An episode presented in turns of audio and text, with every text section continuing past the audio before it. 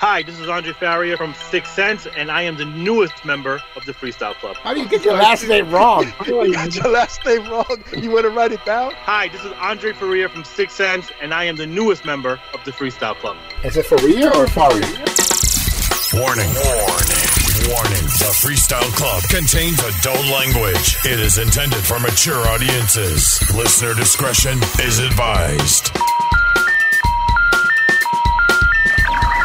This is Freestyle Club with your hosts, the unknown admin, Rafael Reyes, and CPR Jose Ortiz. Hello and welcome to this week's episode of the Freestyle Club. My name is CPR Jose Ortiz, and I'm being joined by the unknown admin, Rafael Reyes. What's good, you bastards?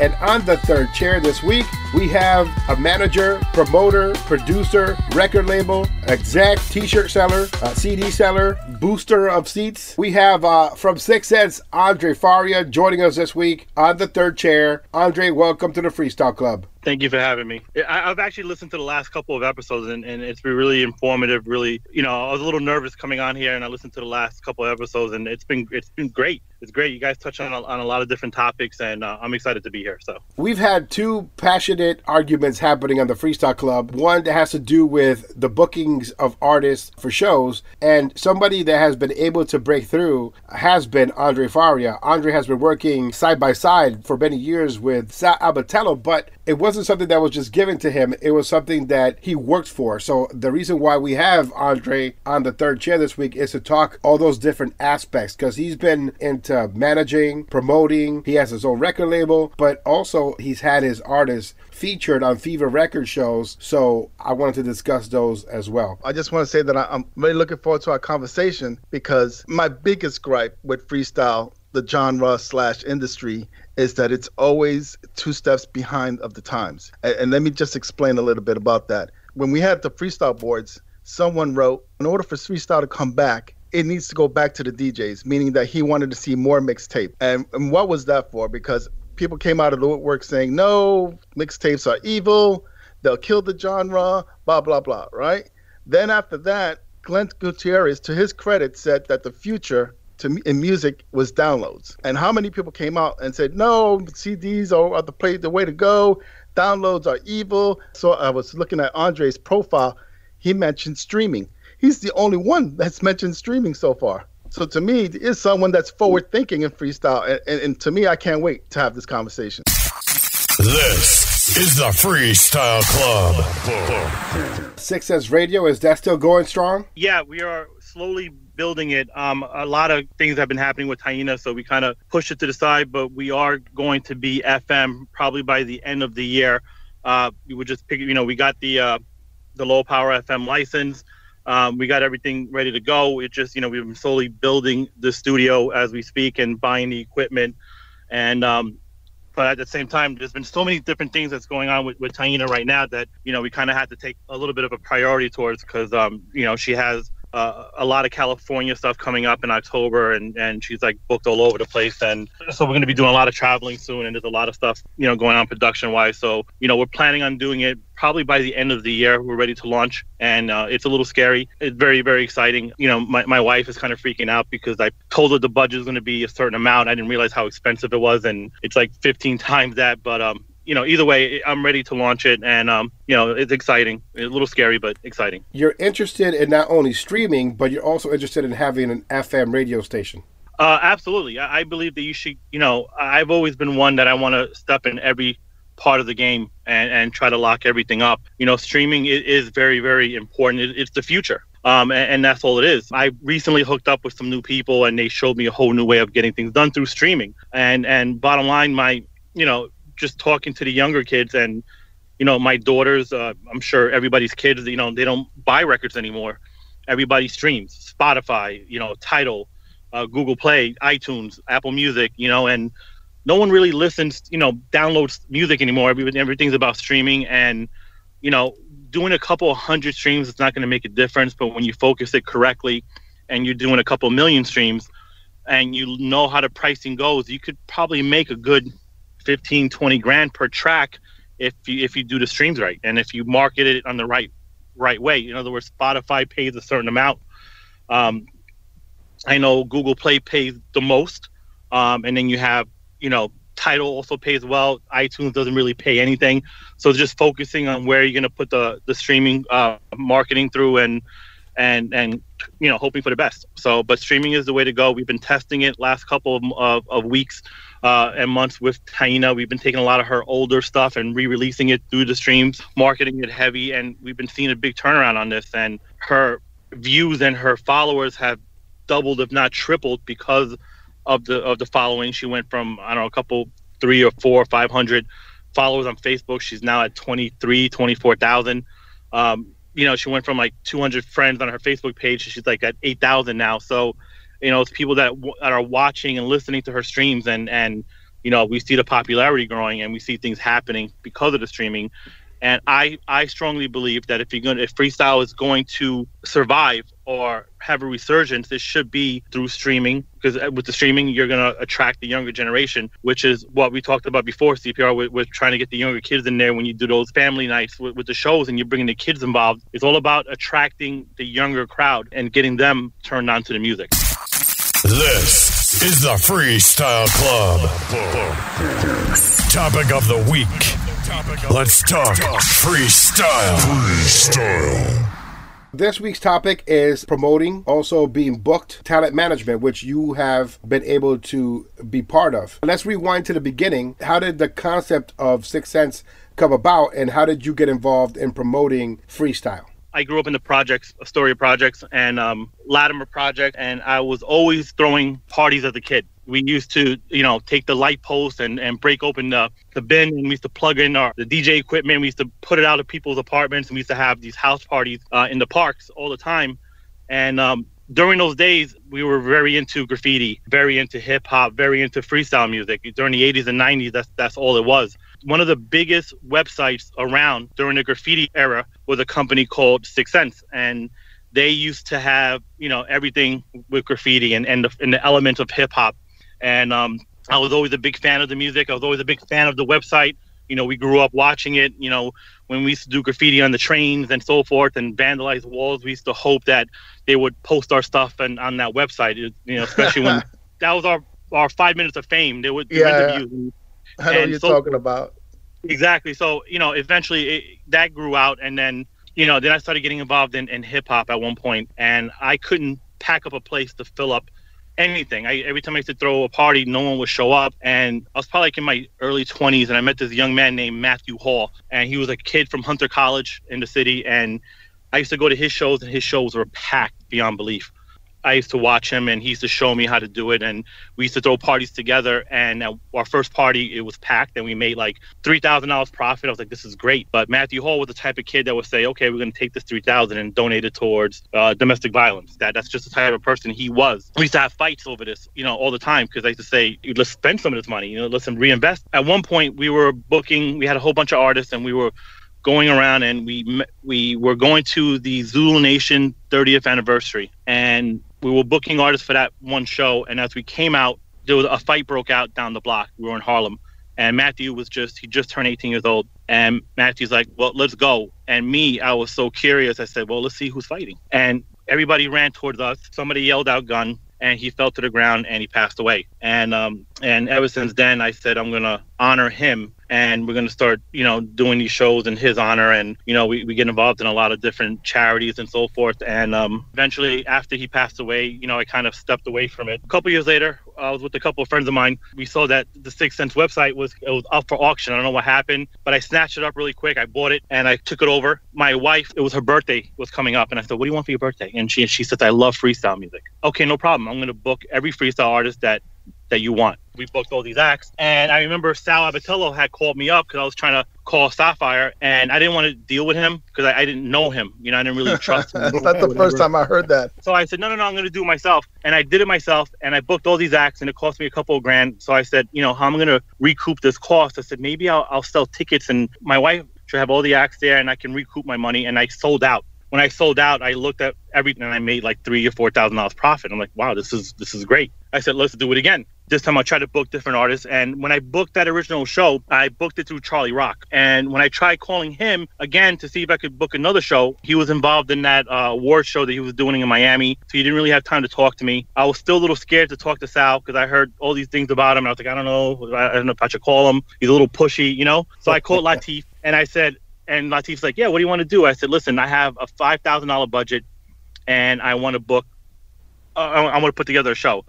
So like Latif was like, okay, well we can do this artist, that artist, and it'll cost you ten grand. I'm like, well, I told you I have a five thousand dollar budget. And he goes, all right, so we can do this artist, this artist, this artist, and it'll cost you twelve grand. I'm like, dude, this, this prices The are going upsell. up. the upsell. I'm telling you, I only have a five thousand dollar budget. I, I tried calling Ruben and I said, hey, I have a five thousand dollar budget. He goes, how much do you have now? I said, I have a thousand dollars now. He hung up the phone on me. So I, I, Wow. I was hesitant. I called up Sal and I said, Sal, I, I really want to do this show and I have a five thousand dollar budget. And Sal's like, well, how much do you have on you now?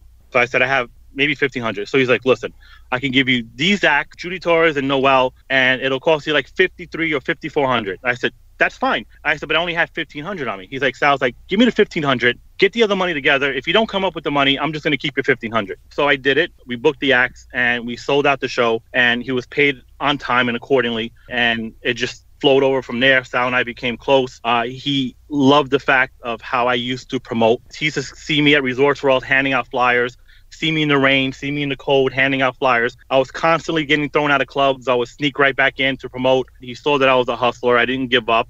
And, you know, it was my money on the line. So I had to do whatever it took to get my money back by selling tickets. And that's one thing that Sal really appreciates is that he looks for people that actually work for their craft, people that aren't scared, you know, and you'll see me at Radio City Music Hall. I'll have three or four or five guys there and I'll be out there with them in the rain, in the cold, handing out flyers, selling tickets, talking to them, you know, making deals, drink packages or whatever on the streets. And that's something that Sal and I really appreciated. And then we started, you know, going back and forth, investing in projects together. And that's how him and I got close. And that's how everything started going out of control. And then we attached six cents to it just as a way to you know for tax purposes and whatnot and and we registered it and it just it just worked because we needed a name and we just put six cents together you did something that is such a New York thing. You stand outside, you sell tickets, you sell these packages. I mean, I, I go to 42nd Street and people are always trying to sell me tickets to a comedy show or check out the, the strippers or come in for dinner. So you got that same New York mentality. Why is it that people look down on you doing something like that where you are using the tools that everybody in New York uses, but for freestyle, call it something negative as you got to sell tickets to be down with fever. not necessarily fever. I mean you know look if i'm putting my own shows together you know it's my money on the line. You know i grew up um, in, in an old school mentality. You know my whole business model you know i was in the stockbroking business you know where you know they tied us down to the chairs until we made a thousand phone calls you know we were we were i'm a very aggressive person. And even at this point in time where i have a staff and i have a crew i'm still out there on the street. As much as social media is great you have social media you have online all these online things that you can do apps and and things that can help you with mailing lists and text messaging lists and everything else like that it, it's still great to to meet these people and, and talk to them one-on-one and, and tell them hey look i got a great show going on. I have noel i have Judy, I have George, I have Kay, I have all these people, you know, come down to the show and, and they appreciate that a, a lot more. Even some of the artists may look at you and, and say, this guy's a hustler. You know, you see, I'm pushing their name at the end of the day. And, you know, I think the whole thing is pride. You know, a lot of people think that, you know, I don't want to do that, but, you know, you have to get your hands dirty if you want to accomplish a goal. People are scared to do that, and I do it all day, and it works. When when you see a show that I'm doing in the city that is packed, you know, the place fits 500 people, and we have 700 people in there, and and it, and it works because we we had that old school mentality. Don't get me wrong, we're still texting people, we're still sending email blasts and social media blasts. You know, we're still doing all that, but we're still hitting the streets. We're still going to our competitors shows and venues we're handing out flyers inside handing out flyers outside. We're talking to the people that are coming in. You know there's a noel show in jersey we're there because we have a noel show in new york in, in three or four weeks. So we try to uh, attract the people that if you're going there to that show it's because you like those artists. And we have the same artists in, in a future show. Those that's the type of crowd and demographics that you want to go after. And people don't think that. They they sit on their computer and they just think that social media is the way to go. But social media is so inundated there's a thousand promoters out there trying to hand out post their flyers and and it becomes a blur But when you talk to someone face to face and you're handing out those flyers, you're talking to them about the show. Hey, I got you know I got my own personal tickets here.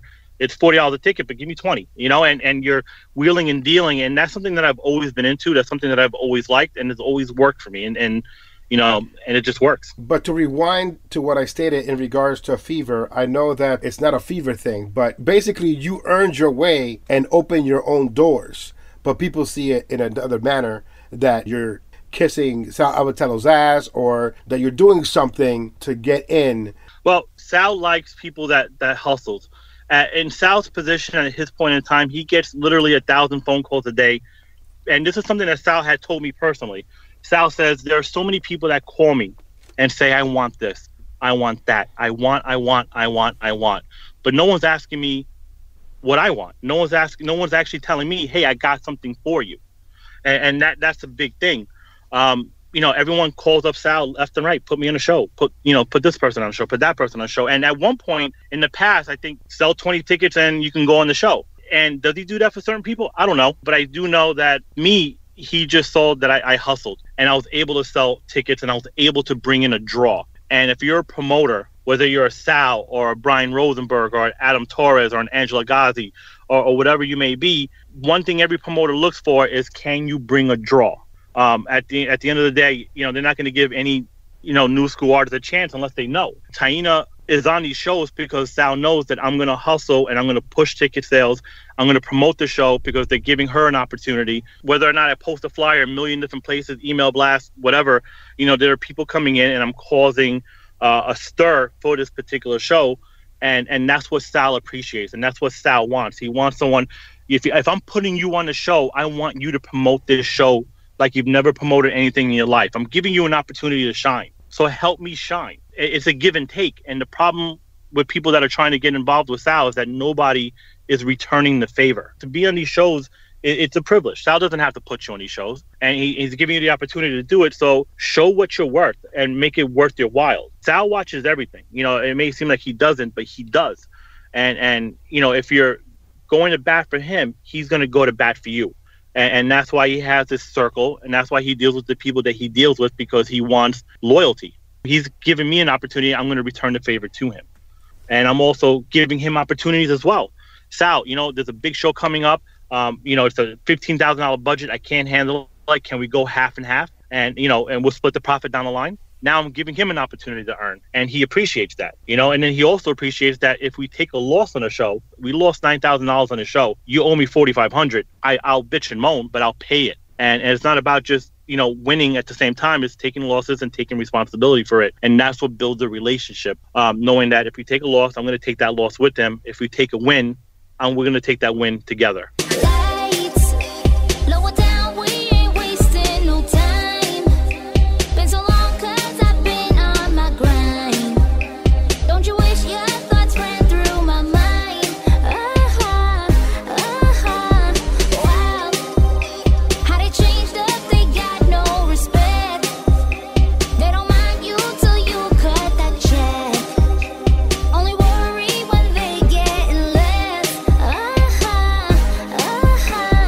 There's so much good information in the last 10 minutes of this conversation. And so I want to give the unknown admin some time to maybe ask you some questions because I know he's listening to you. And I know that he's also read a lot of the comments that are online. I wanted to see what his take was at this time. Uh, what would you say some of the biggest obstacles were when you started promoting? People shutting the door in my face. People don't like when you go to different competitors' clubs to promote your flyers. Um, it, it was a big thing getting thrown out people shutting the door on you. No one's giving you the opportunity to, to try to promote your product and promote your brand. But the whole thing is just try and try. I don't want to sit home. I shoulda, coulda, woulda.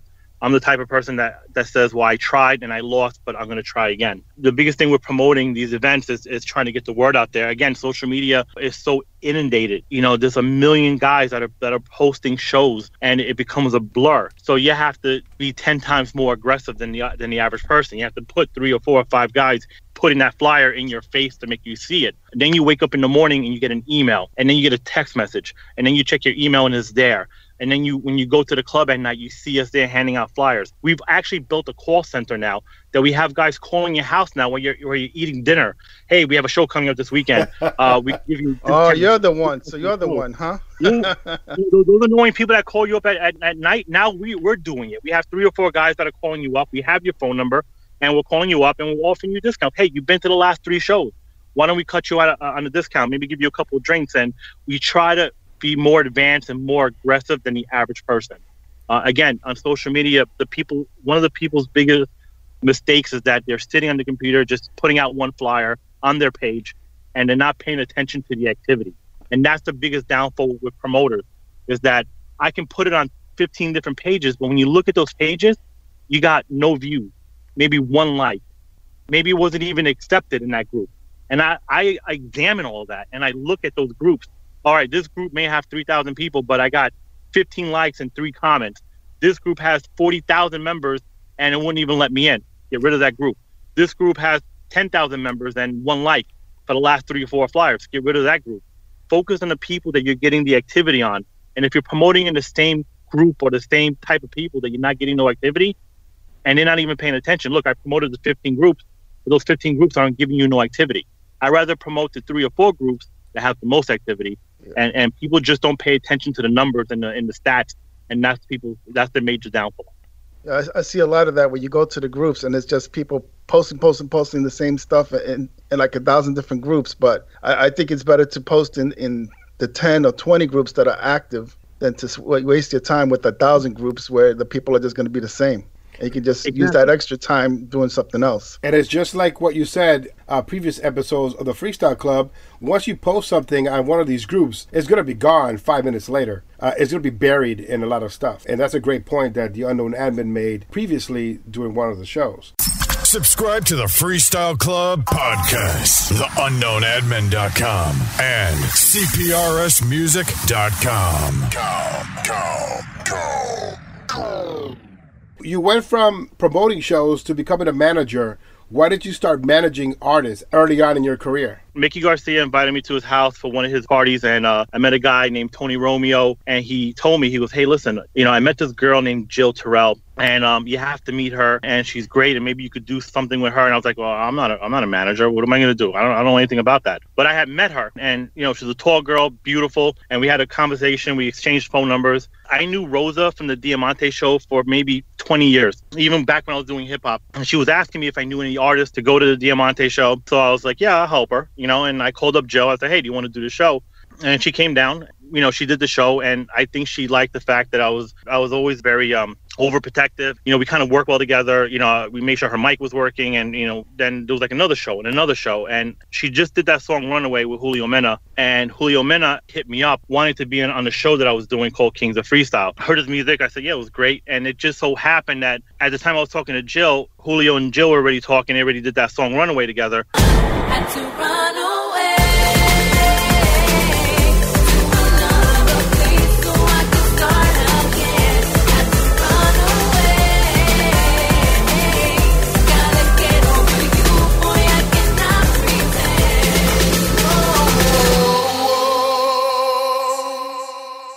I heard it and I asked Sal, why don't you consider putting this group on the show to open? And Sal's like, I don't want to deal with them. No, no, no, no. What I did was, you know, just because a, a Fever name, a Fever logo is on that flyer doesn't necessarily mean it's a Fever show. Could mean you booked the artist through him or he's helping you promote it or whatever. And it was a venue that I wanted I wanted Jill Terrell to be on. And Sal said no. So I called up the, the venue owner, I called up the show promoter who was doing it and I and I got her in. Sal walks in, he goes, Why is she here? And then the promoter's like, well, Andre called us. And again, that's what Sal likes. He likes the fact that you're a hustler and you're going to get the job done no matter what, even if you have to go around. But he heard Runaway and Sal absolutely loved that song. And then we started putting him, putting them together on a couple more shows and a couple more shows. And it just started spinning out of control. But just to clear the air, Sal doesn't put Taina or, or the artists that I represent on every single show.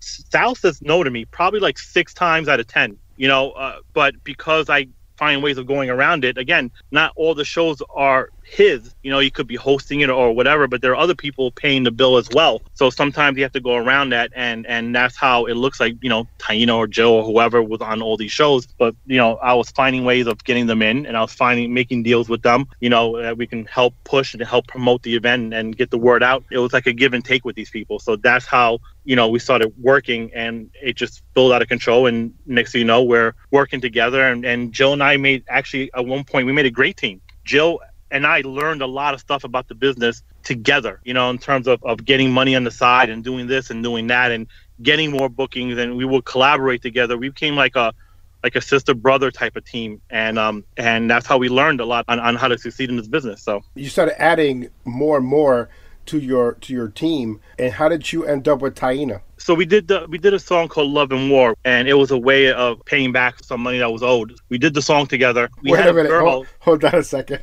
What do you mean paying some money that was owed? As I was paying for a lot of a lot of the bill. I was paying for the travel, I was paying for this, I was paying for that, and hoping to recoup it. You know, I was paying for other stuff that he needed. And at one point he says, Well, how about we just do a song together, you can have it. I said, All right, let's let's do that. Let's see how it works. So, you know, he did run he did Love and War. We had a, a leading lady for the video and she backed out last minute. Maria Tucker, she's like, Hey, I know somebody and and you know uh, you know she's great she's an actress and she's a part-time singer and and we'll send her over. So we had her meet us at a house in long island where we are doing the video shoot and and, she, and it was taina and taina came literally like two hours early. And if you know taina taina looks a lot younger than her age. So when i met her years ago she looked like she was 12 years old. And i was complaining. I said I said, yeah, I needed a leading lady who looked, you know, who was like voluptuous, and you sent me a girl who looks like she's 12 years old. So she's sitting down in my living room, and I'm like, what's your name? She goes, I'm Taina. I said, hey, how are you? And we're two hours before anybody was supposed to show up. So I got up and I walked away and I left her by herself in the living room for two hours. I called my w- wife and I said, listen, there's some. She goes, oh, did Taina show up? I said, yeah. I said, she's been sitting on the couch by herself for two hours. And she's like, why are you leaving her on the couch for two hours? I'm like, because I don't believe that she's 19. She has to be 12 years old. And I said, I don't want like Chris Hansen coming out the closet, like, what are you doing with this young girl? Oh my God. so I just didn't want to be around her. I just didn't want to be around like a young little girl. But, you know, she turned out she was like 18, 19 at the time. And, and um, we did the video shoot and then she says she can sing. And when she sung for us, she had like this sultry, like a Nelly Furtado, Rihanna type of vibe. And, and, you know, I said, let's see if we can try to do something with her. And we brought her to the mix.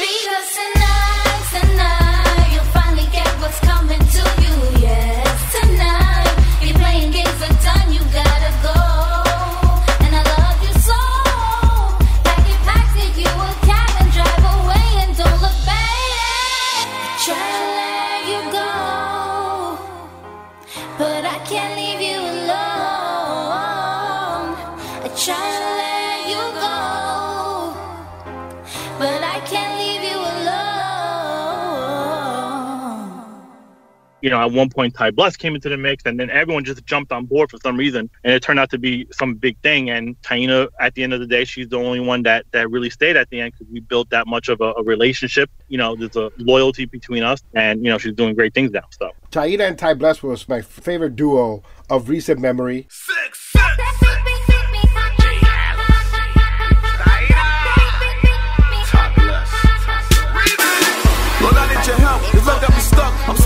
an obsession. My girl wanna leave me, I'm on my knees. She's ordering up some protection. We both need to breathe. If she wanna leave, it's more of the wings that she's spreading. And I cannot see not being with me. I'm bringing from all again. You're with the kids, I'm out with the big. Wonder why you feeling sad. The better I get, you're giving me shh, and I wanna bounce so bad. The groupies and chicks, be paying my click. Perks that come with the gig.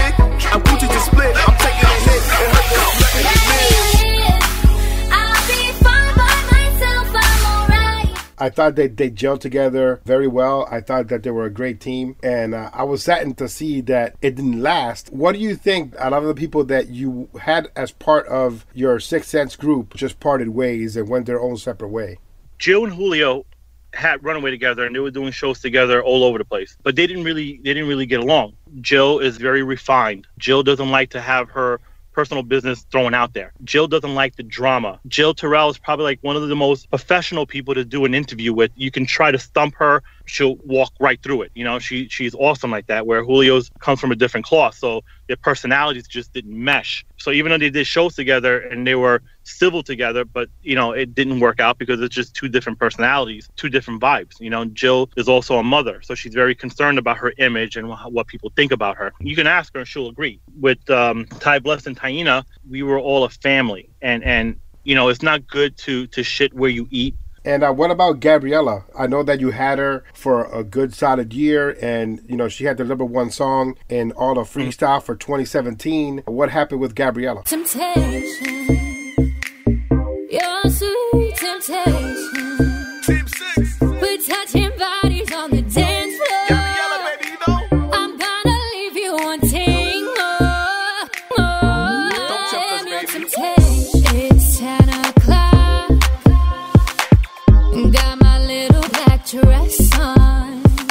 Gabriella, I think she didn't see the vision that we saw. You know, at that point, you know, I told her, I said, listen, you know, my route to get through things is through the freestyle route, you know, because we know, I know all the promoters, I know all the venues, I know everything. I wanted her, just like you preach all the time, earning your audience. You know, it's not about just making a record and putting it out there.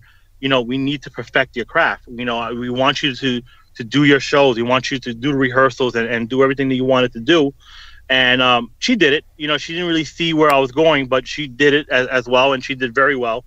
And then, you know, she just had some personal family problems that we didn't know about. You know, all of a sudden we saw, you know, a couple of her sh- last shows were were not as good because she has a killer voice, an amazing voice, and and her last shows wasn't wasn't that well. So we're trying to figure out what was wrong with her.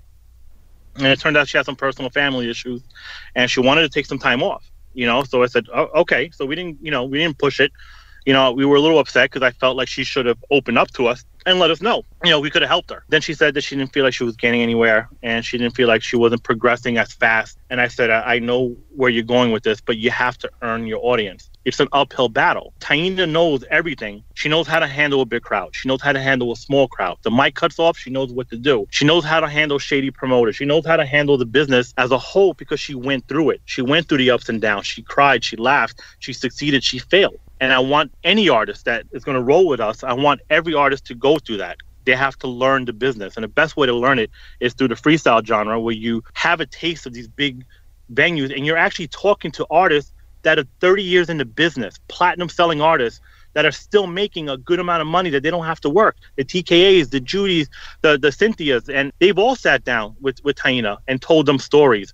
I got screwed over. I did this and I did that, and she learned everything by talking to these living legends that are still out there 30 years later, and that's what made her the artist that she is. Taina did the work, and a lot of artists didn't want to do the work. But I still talk to Gabriella. She's still great. Her, you know, she's getting better with a family situation, and you know, we have a single that we're going to release sometime next month or so. And um, you know, we wish her the best. You know, there's no hard feelings. We love her to death. We still talk to her on a daily basis. We still talk to her family, and she she's still close with Taina. They talk and they hang out and stuff like that. So you know, it, it was never anything negative. It's just she had she wanted to go a fast track, and she didn't want to work like everybody else did. So that was that was the problem with that. So. Subscribe to the Freestyle Club podcast, theunknownadmin.com, and CPRSmusic.com. Well, I was just looking over uh, Andre's roster. It's uh, I mean, pretty impressive. Over 40 artists, a very diverse roster. Everything from Brenda K. Star to Joe Zangi, Lisa Lisa to Nina Sky, uh, Fat Joe, Big Daddy Kane, Jodeci, Crystal Waters. I mean, the list goes on and on. There's a bunch of heavy hitters. So my question to you is: Is there someone that you want to work with? some person that I've never actually personally worked with, but I we've been in the same circles. I've always wanted to book La India. Uh, you know, there's certain artists that you know I always wanted to just work with them and and so forth. But you know, working with these artists, you know, don't forget these are artists that I grew up listening to. In the beginning, when I jumped in here, it was I was trying not to fanboy. You know, like the first time I met TKA, I was kind of like I lost my virginity to Louder Than Love. You know, Oh, so damn. like. you know what I'm TMI, so, you know, so, so to see all these acts, Judy Torres, and be able to work with them, and you know, now you have their cell phones and, you, and you're bullshitting with them, you're having drinks with them on, on a Friday night, on a Thursday night, and stuff like that is it, it's it's a little weird and it's a little um, it's an honor, you know, really, because some of these people are so so humble and it's so exciting to be working with these people and booking them and, and working with them side by side and it's an honor and I love doing these shows. It's it's a it's a joy to to love what you do. I know that you and I are not supposed to get personal on this conversation, but I'm going to break the rules. Do you feel that these relationships in freestyle are just temporary and and are meant to not last? Taina was brand spanking new when I when I met her. You know, we molded her and we made her a certain way, and she has her appreciations and and she has her her vision. I, I think with with Jill and Julio and Shy and Ty Bless and all these people, they've you know they've been around for ten years, fifteen years, and you know they've been they've been shitted on.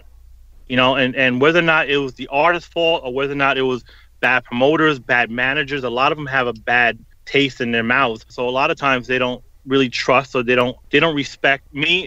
You know, I don't have 15, 20 years in the freestyle genre like like you guys do. You know, I'm probably five years in, you know, so they look at me and they'll say, this guy doesn't know what he's talking about. This guy doesn't know what he's doing. His vision is a little wacky. I don't agree with it. But they've been doing this for 15, 20 years and they haven't gotten to the point where they want it to be. You know, obviously they're, they're probably doing something wrong. Everybody wants to jump on board. They like what I'm doing. But when I try to give them my ideas and how I do things, they, they kind of get a little confused. They get a little scared. You know, they're scared of starting over. But sometimes you have to start over. And, and a lot of people, they feel like they're established. I've been around for 15, 20 years. I earned my rights. Well, you, you haven't earned your rights because you're not where you want to be. You know, if you earn where you want to be, then you wouldn't be calling me. And there's been a handful of A-list artists that, that are doing shows all over the place, platinum selling records that have come up to me and, and asked me to work with them. And it's the same thing. You know, I've been doing this for 30 years. I know what I'm doing. Okay, that's great. Then why are you calling me? Why are you asking me? You know, so a lot of times my vision and, and everything else is a little bit different. It, maybe it's just sometimes people just don't mesh you know i'm a little bit more progressive. You know i believe in the streamings. I believe in this. I believe in that. And i believe in investing heavy. And a lot of people don't want to invest heavy. A lot of people are scared and they're reserved. I take a lot of risks you know i believe that if you a person who risks nothing does nothing has nothing. You know i take a lot of risks and i take a lot of losses but i also take a lot of wins. And and and you know i'm a little bit more daring with stuff and and that kind of turns people off or scares people a certain way or they just don't want to be part of that world where someone is that's you know a little bit more aggressive and, and doing what I'm doing and you know they're not ready for that. They don't want to do the work. You know, I'm the type of guy I'll tell Taina, come with me. Let's go hand out these flyers. I want you to meet the fans that you're talking to. She'll do it. Other people like, I don't want to do that. I'm bigger than that.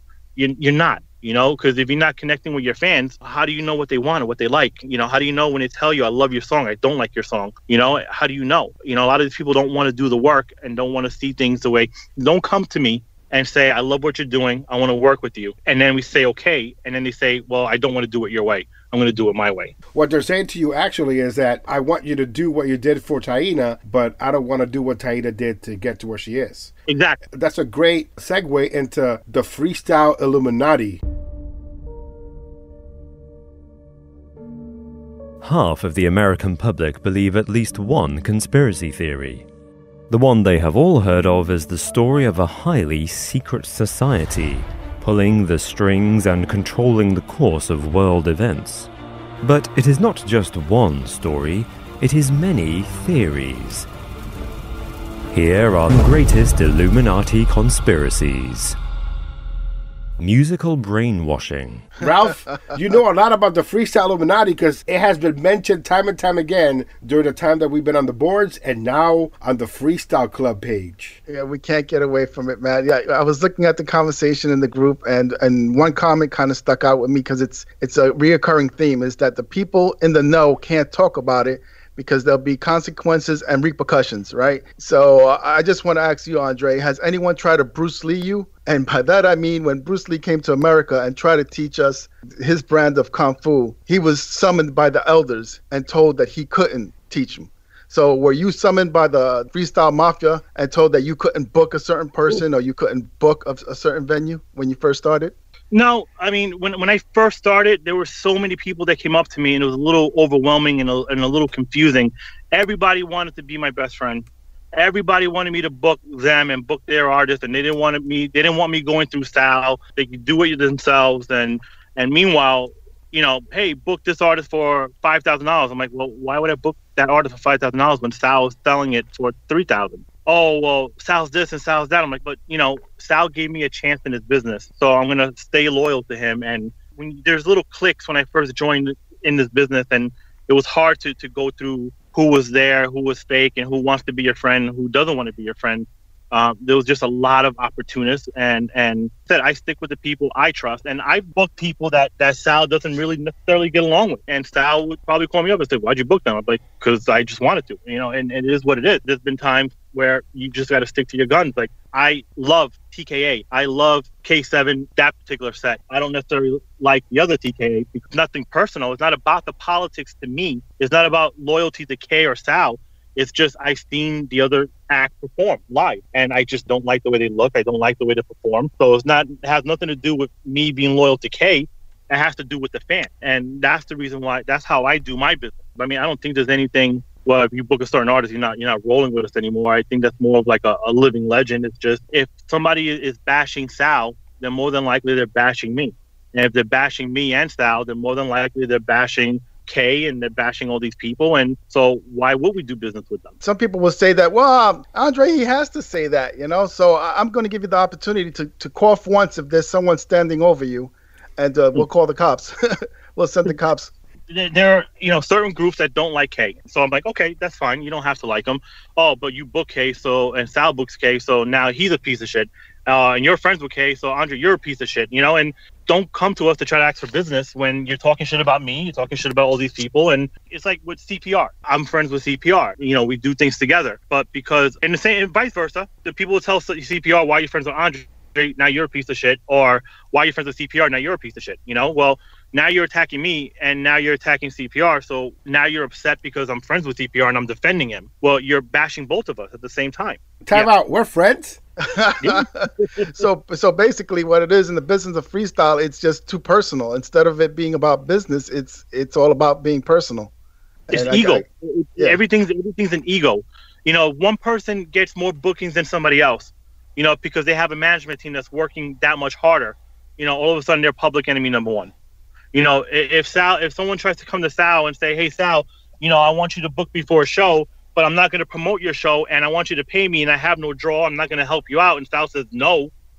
Now he's a piece of shit, you know? And that's what it comes down to. Taina has a lot of people that don't like her just simply because she's brand new in the business. She, she's gone farther than a lot of people that's been in the business for 15, 20 years. To say that she hasn't earned her audience would be a misrepresentation because she has earned her audience. And the good thing about Taina is that she's done things the old school way. So she has come here to New England, she has come to our area, and she has shaked hands, she's kissed babies, and she's earned her audience. And she's done it multiple times, and she's earned the respect of the people in our area. I can speak for New England because she's been booked here a dozen times. So all I can say is is that you know, yeah, she's managed by Six Sense, but as an artist, she earned whatever she's getting right now, and and I kind of resent that.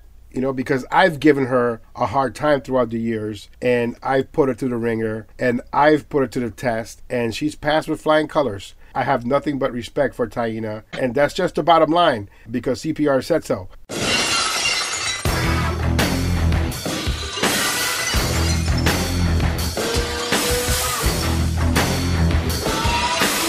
I just love the fact that you know she I came. that line.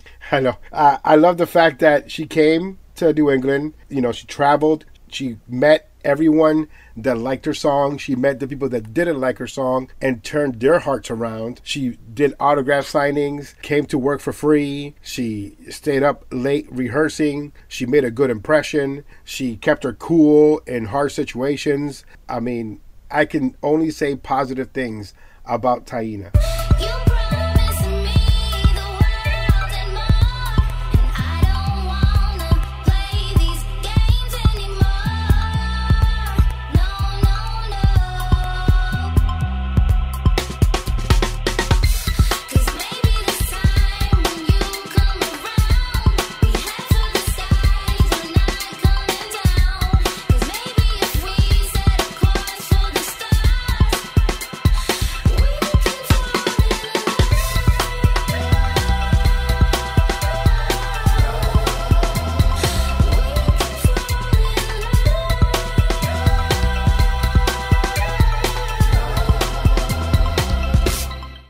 In Springfield and Taina has done shows in Lawrence and Malden, Rhode Island, and people, she goes to these states and she's performing and then she cries after because people are singing the lyrics to her song. And they know let me live. They know higher. They know toxic. They know all these all these songs because it, it stemmed from your show you know, and, and it's and it's built out, and people talk about it. Wait, hold on a second. And, Wait, don't don't don't put me over because then they're gonna think that you know you paid me or I paid you or you know there's something going on here. You know, the because, Illuminati, the, the Illuminati. Yes, CPR is the Illuminati. It was me, Austin. It was me all along. But um, I appreciate the sentiment. But you know, a lot of people say that my radio show it means nothing. The top ten means nothing because they don't know how to they don't know how to market. They they think that just because you're on the top 10 countdown, they're expecting the phone to ring and it's not going to ring the people that are listening to your show are, are, are the people. You know, the people uh, in New England are listening to your show. But you have to take what the, you what they've accomplished by being on the countdown and using that to attract the promoters, like we do. I'll hit up Pellegrino. I'll hit up all those promoters out there in New England. I was like, you know,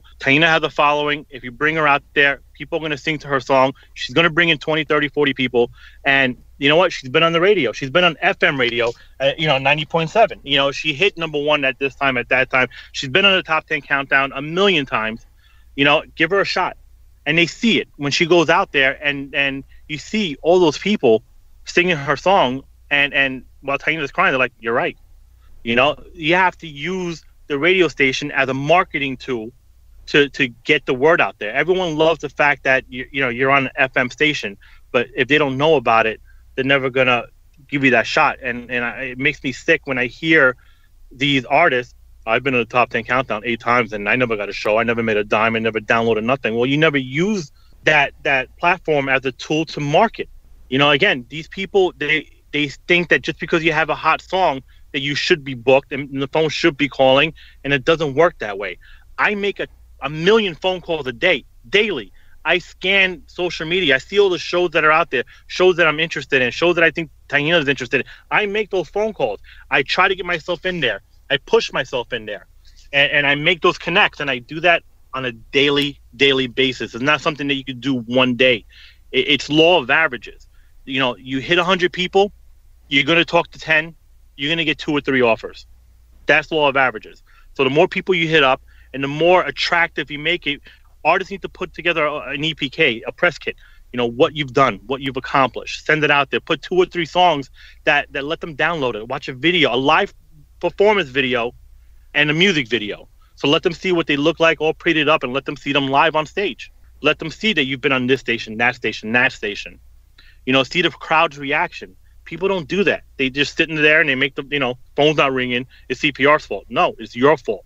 You're not doing the work you, CPR did his job by putting you on on on the countdown. He's giving you airplay, four thousand watts. People from three different states are listening to you right now. Take that that accomplishment and utilize it, and that's what people don't do, and that's why people fail, and that's why people blame you. And that was a public service announcement by Six cents. I appreciate the words. I appreciate the sentiment. I felt like I was like a ventriloquist and, you know, I was throwing my voice. These are things that I've been talking about since I was 22 years old. And it's 21 years of, of the same thing. At least it worked for you and it worked for your artist. If I can help one artist, then I've done my job because, you know, I work for free and I'm not obligated to play anybody's song. The fact that you're on a countdown and I play you on a, on a weekly basis is something that you should be thankful for. And, but uh, I guess people don't count their blessings in our music. I think that uh, things get too competitive sometimes, you know, especially with the top 10 countdown. And I've talked about this with you personally. If people knew how to use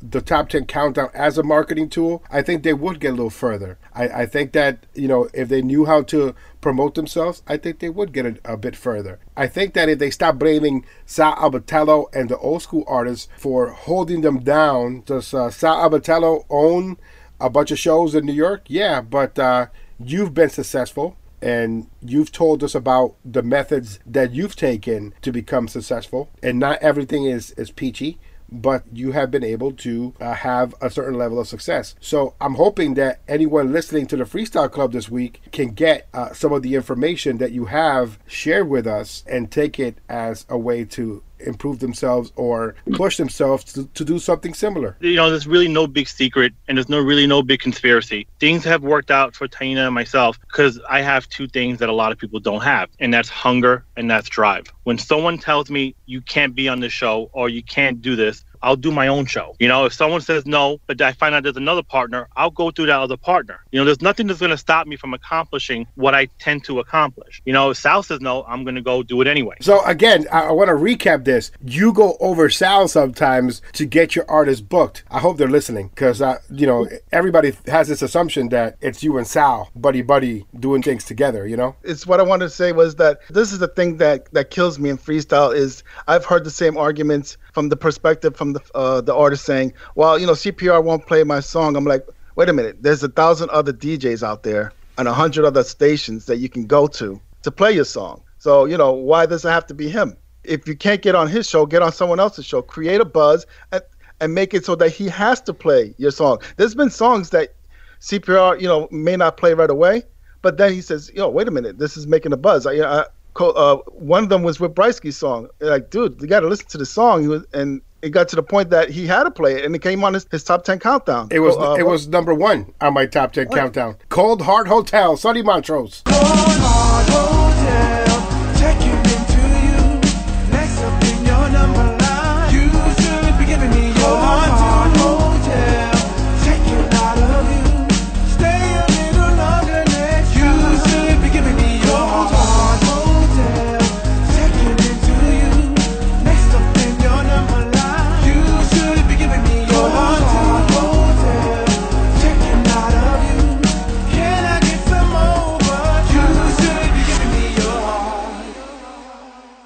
Right. So if you can't get from A to B, then go from A, B, C, D to, to you get to the point that you want to get to. And here's the here's the best part, Ralph. I have had artists that have told me I don't need you to play my song, but are currently bitching, moaning, and complaining on social media right now because I'm not playing their song. So I don't get it. They want to pass blame on everybody else instead of taking responsibility to pushing their own brand. Everything's a brand.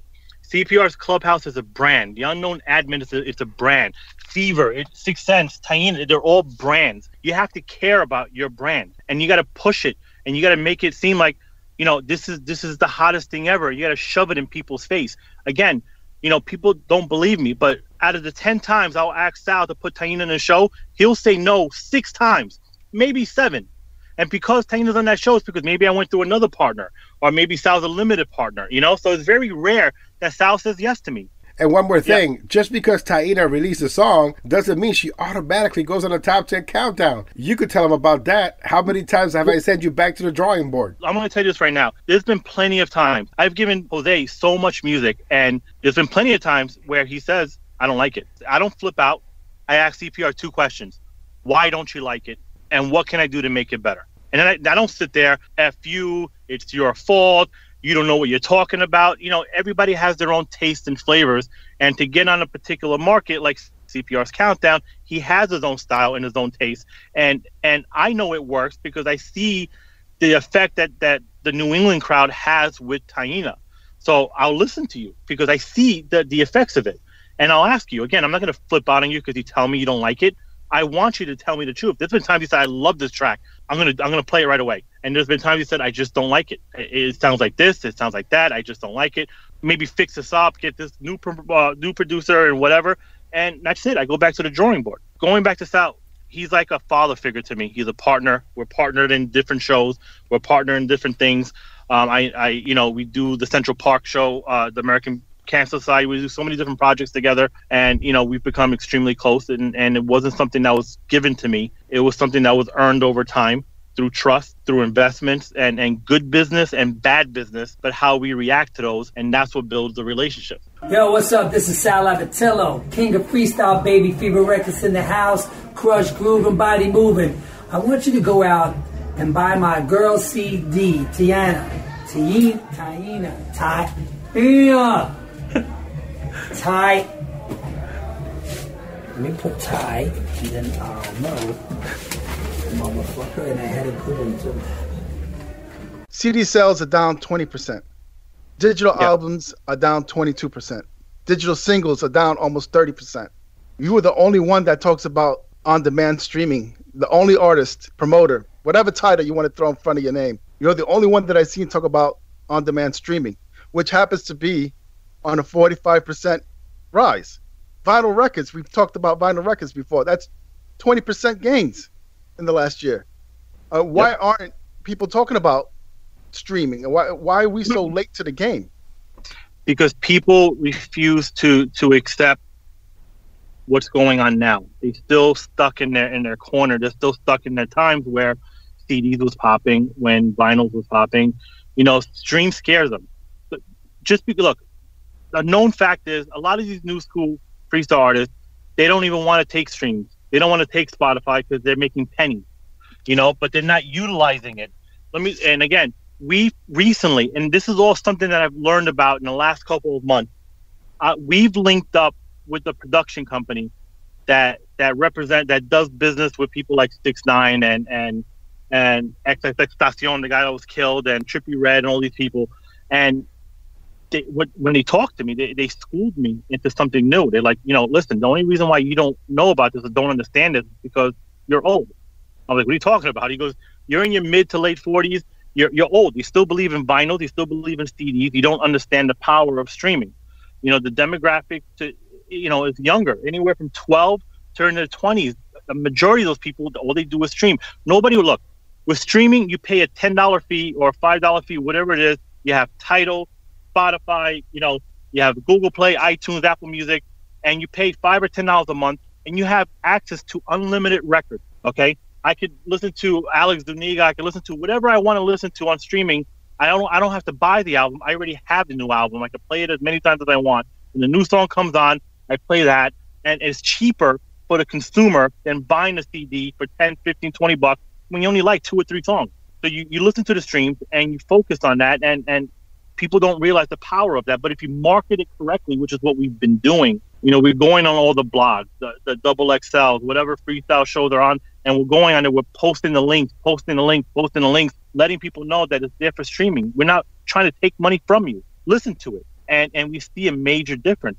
We, you know, we're releasing a lot of Taina's old stuff into streaming, and the worst CD, which didn't do well with the freestyle crowd because it was a mixed genre stuff, in two weeks had over 200,000 streams. When you do the math, she made like $15, $2,000 on that, on that one project because it's 200,000 streams. And, and there's a calculator for every artist that you can, you can look up, you know, where if you do a million streams in, in, in Spotify, you're going to get $4,000. If you do a million streams in Google Play, you're going to do $15,000. You know, if you do a million streams in iTunes, you're going to get $2,000. They have to and you got to focus on that one thing that's going to generate the most revenue and you have to post that everywhere. This is yeah because this is what kills me and i said in the beginning of the show this is my biggest gripe with freestyle as an industry is that we're always two steps behind everybody else. You know whether when when it came to uh mixtapes where guys in, in r&b and hip-hop that do mixtapes uh, are the dudes that the R&A guy goes to the scoop on who's the best artist out there, the you know the undiscovered artist. They was boo hoo. No, no, you can't go the mixtape route. And then, like I said, Glenn from the West Coast was talking about forget about CDs, focus on downloads. That's the future, and and that caused a shitstorm, you know. And, and I'm like, wait a minute, it's just not enough forward-thinking people in freestyle. That's why it's in the situation that it's in. No one has a vision. No one can see, you know, the wave coming if they don't understand something, they fear it. That's the biggest thing. They don't want to learn about it. You don't need a record label anymore to, to sell units. You don't need sometimes you don't need massive radio play to, to, to sell units. Look at that guy six nine, no major radio play, no nothing. The guy's platinum all over the place by streams alone. And he doesn't even have major radio play. He's not signed to a record deal. He uses production companies that pushes the streams left and right. And that's the route that he's going. And that's where a lot of these younger artists are, are starting to turn to is through the streaming because again trying to force someone to pay 99 cents for a download it doesn't make any sense they're not going to do it especially when they're paying $10 a month and they're getting your song anyway it doesn't make six cents it doesn't and, and we see the income starting to come in and taina now is making more money off of streaming than she's ever did before with downloads and CD sales. The information is out there. I mean, this freestyle podcast is what I do as a labor of love, right? Before this, I wasn't really uh, feeling freestyle. I had removed a lot of people removed myself from groups because I, I, was just, you know, I have moved on. CPR could tell you that I, when he came to me with the project, I was like, yeah, I, I was thinking about doing something like that, but eh, I, I just, you know, he, he laughs because he knows how I felt at the time, right? Yes. here we are. You know, Rolling Stone, Forbes, New York Times, the New York Post, Billboard, Sound Exchange, on and on and on. The information's out there. If I can find it, and I just got back into freestyle, what's everyone else's excuse? I've always said this: uh, people in freestyle are lazy, uninspired, and they want someone else to do the work for them. I've said this for what 20 years now, and it still rings true to this day. As a matter of fact, people are so worried about these Facebook Live videos and being so popular on Facebook Live that the unknown admin and I have been focused on podcasting. And everybody in freestyle has completely ignored podcasting. I mean, completely. Yeah, that was it 400 something episodes ago. You had asked me when we shut down the freestyle station, uh, what should I be doing next? I said, dude, podcast. I mean, I didn't even hesitate, right? I say podcasting. That's it. Where are all the other freestyle podcasts at? I mean, podcasting had a 17% increase from last year. So Look, where's let- freestyle? Where, where's our podcasters at, man? And I'm willing to help you. I, I don't understand. Oh, okay. Can I ask a question? Follow up question. On the first episode, you offered help. How many people have taken you up on your help? Uh, let me let me count. Hold on.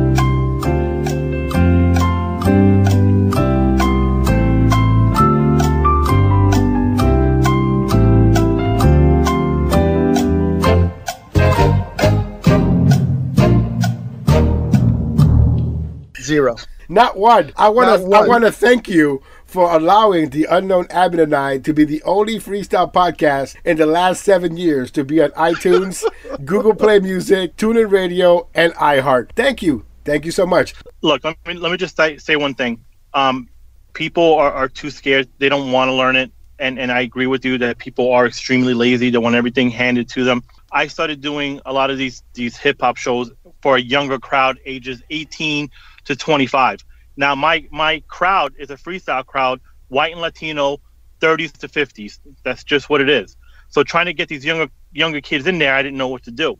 You know, I spent a month every day, Monday through Friday. I would go to work and I would go down to SOBs in downtown New York City and I would hang out there, watch all these shows, watch the young promoters rile up all these kids. I learned how they did it. I recruited some of the artists that were there and I learned something I didn't know. And now I've been doing three or four of these hip hop shows and it's been getting bigger and bigger and bigger. But I took the time because I knew my weakness. I knew I couldn't get the younger crowd. I went down there for a month. I learned. I watched how it was done. I asked people how they got it done. If you don't understand something, you have to willing to accept that you don't know this, and you should go back and learn it and figure out how it's done, and and make it your own. And and people just sit there. I don't know how to do that, so I'm just not going to bother. in all seriousness, we joke around, but we tell the truth, right? And for me, is if you're a little nervous, if you're unsure, well, take the window approach that CPR had mentioned in episode two, where he was saying, you know, first, you know, invest your money in vinyl, and then take that money and put it into CDs, and then leave iTunes for last, because there's the the biggest risk for piracy and all that. So if, if you're unsure when it comes to streaming, take your older stuff and start with that and see how it goes. George Lamond released "Cry for Love." And uh, he posted, you know, the 15 to 20,000 people that have been streaming Cry for Love on Spotify. And he showed people, here's this old school artist using new technology. It's crazy how they show you how to do it, but you'd rather complain on the Freestyle Club Facebook page about this freestyle Illuminati instead of getting lessons from the king of freestyle, which he shows you on his Instagram page on a daily basis.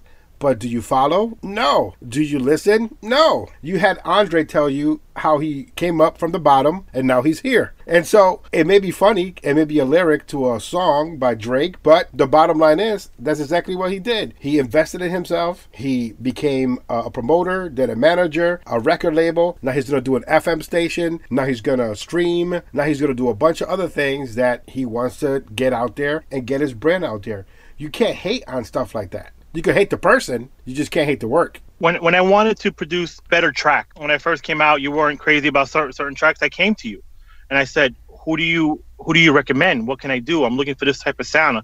I'm looking for this type of energy." You recommended to producers, and and Taina will not record with anybody but Willie Valentine because she loves the way he pushes her, and that connection was made through you, Jay Allen, and certain people, and that's because I came to you and I said, "Well, who do I use? Who can I work with?"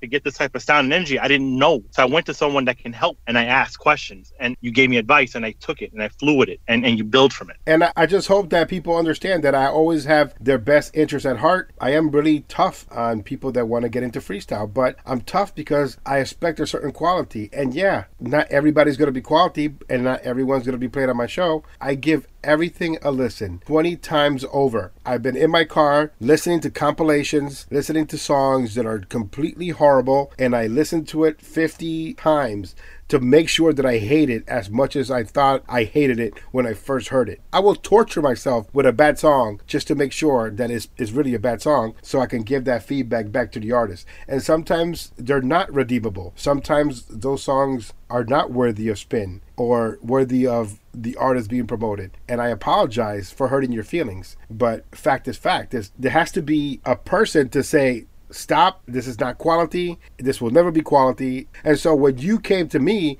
and i was brutally honest with you you earned my respect because i told you hey this sucks and this is what you need to do to fix it. Here's the number of jay allens. Here's the number to willie valentine. They will get you right. And I think people need to understand is that if you really care about your craft, there's an investment that you have to make, and you have to make that investment, whether it be your time or money or, or whatever. You know, I, I do a lot of work with Willie with production. You know, we're great friends. I'll go to his house for a barbecue. We're friends, but he sends me a bill and I pay that bill. Same thing with Jay Allen. The same thing when I book artists through Sal. And Sal and I are great friends, but I book artists through him. He sends me a huge bill. I pay it, you know, because I, I believe in investing in the future and investing in your product. And if you're not investing what you think you're worth, you're playing yourself. You, you pay for your quality, you pay for your production, you pay for your brand. Baby, I'm burning hot, smoking that. Oh, wait. Look at the hater shock melting right before me.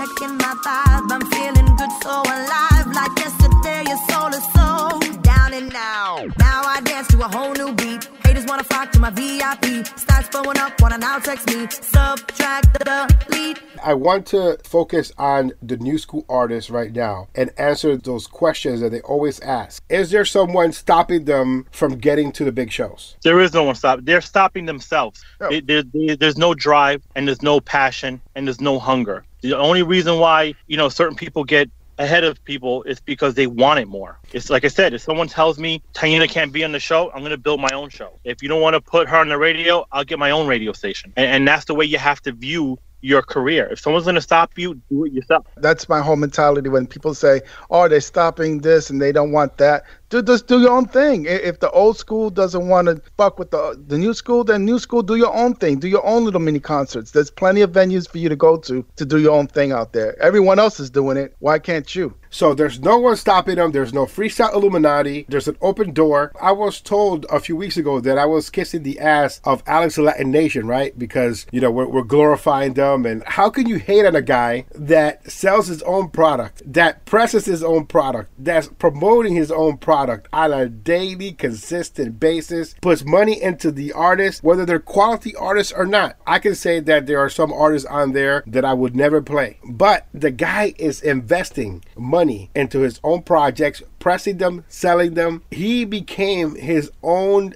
independent record label brand, all right? And he's still doing it. And he takes that advice. He presses it on CD. You won't see anything from that CD for six, seven months. He'll sell them, he'll sell them, he'll sell them. Then he'll put it on iTunes. Then he'll press a CD single with remixes. I mean, you gotta respect that hustle. So let's take it a step further. Not only is Alex Zuniga doing that, but you don't see Sal or anybody else calling them up to book him. He's putting his own shows together. He's in Buffalo. He's in Philly. He's in Florida. He's, He's in Texas. Texas, yes, Texas. He's Texas. putting, he's putting his own shows together and he's doing it himself. I'm not, like I said, I, I, I'm not crazy about, you know, some of his music, but the dude hustles like he's never hustled before.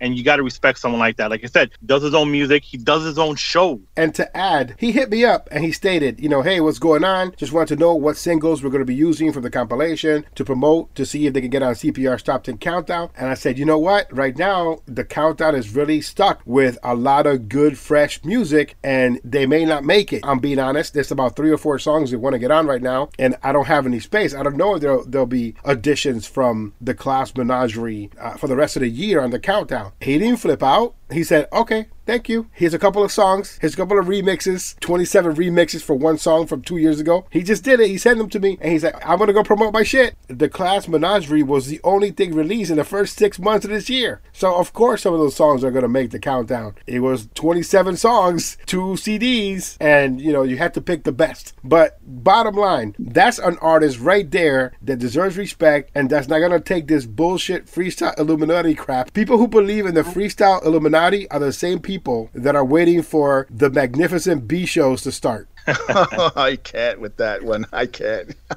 when Alex Zuniga came out with, with later with this double CD, you saw the flyers, you saw the the video clips, the promotional clips. You saw take fans taking pictures with the thousand posters they saw. I mean, th- those guys are hustlers, and you got.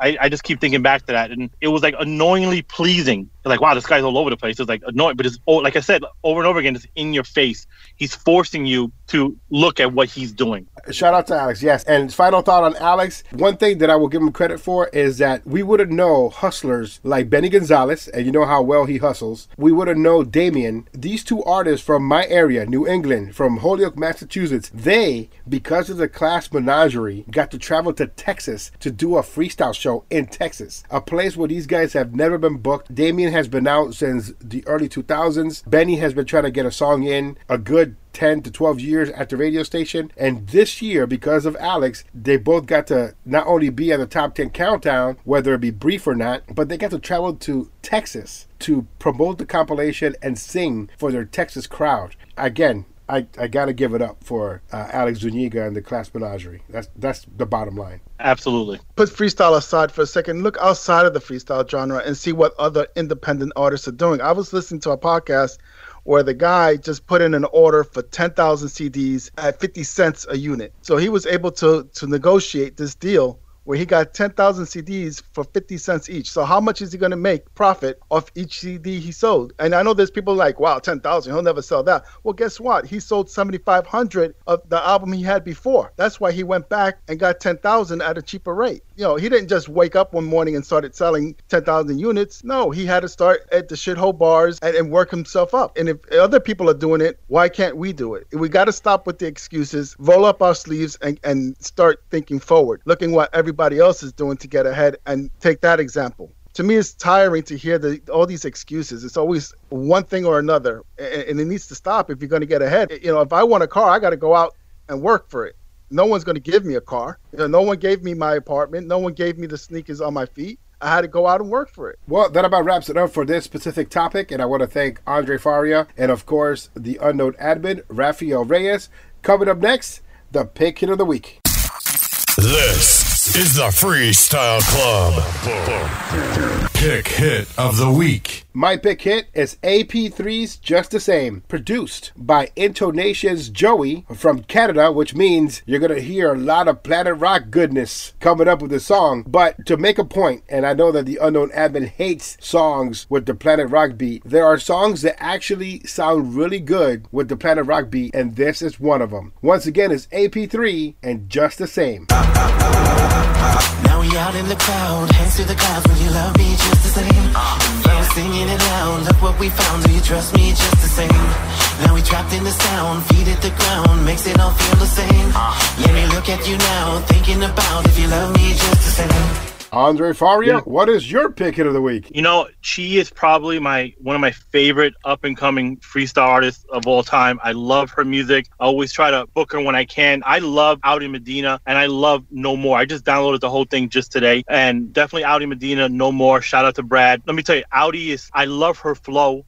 I love her style and she has just a great look and I love her music. So yeah, my pick hit of the week is gonna be Audi Medina, No More.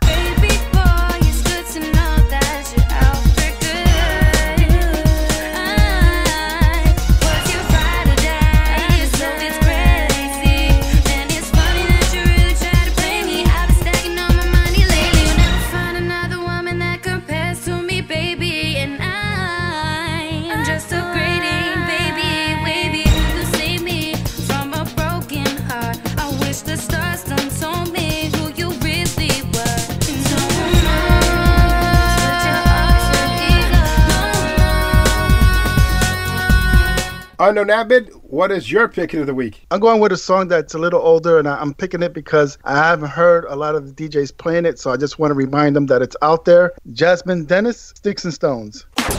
But we've heard this all before.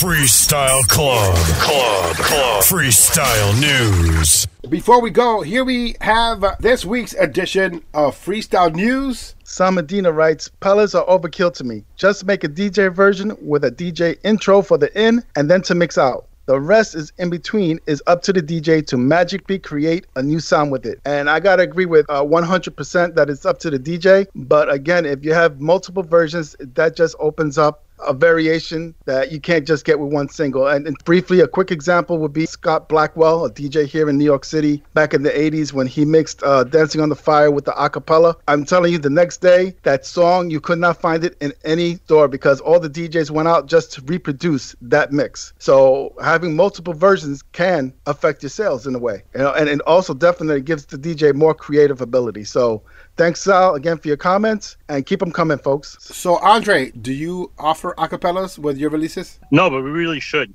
I think I think we're gonna start doing that. So, Go up, we got a convert. We got a convert, folks. Nice. See? I love acapellas. I just hate when people use acapellas and they butcher remixes. But I guess that's the whole point, right? The whole point is to get the perfect remix from that acapella to create a new sound and create a new version. And it reminds me of Metropolitan Records when they used to have all those contests where they would feature the artists that would remix songs for them that had not been yet released and they would give you a tidbit at the Metro message at the end. No music, no vocals, no beats here. Just me, Vinnie Politan, and my man Jose on the CPR Clubhouse Live. and then all you wanted to do was wait until that record was released so you can buy it so you can get that remix that that freestyle DJ did for Metropolitan Records. So give you more acapellas all day. Well, that about does it for us this week on the Freestyle Club. I hope that you've gotten some of the information that we provided during this specific podcast and you take it as a positive and a lot of the, the information you take so you can push yourself to be a better artist. We are not trying to, in any way, shape, or form, disrespect or down anybody. We just wanted to know Andre Faria's journey through the five years that he's been in freestyle, and we wanted to talk to him about some of the things that he did to become uh, successful. So we want to thank him for being here. Andre, where can they find you online?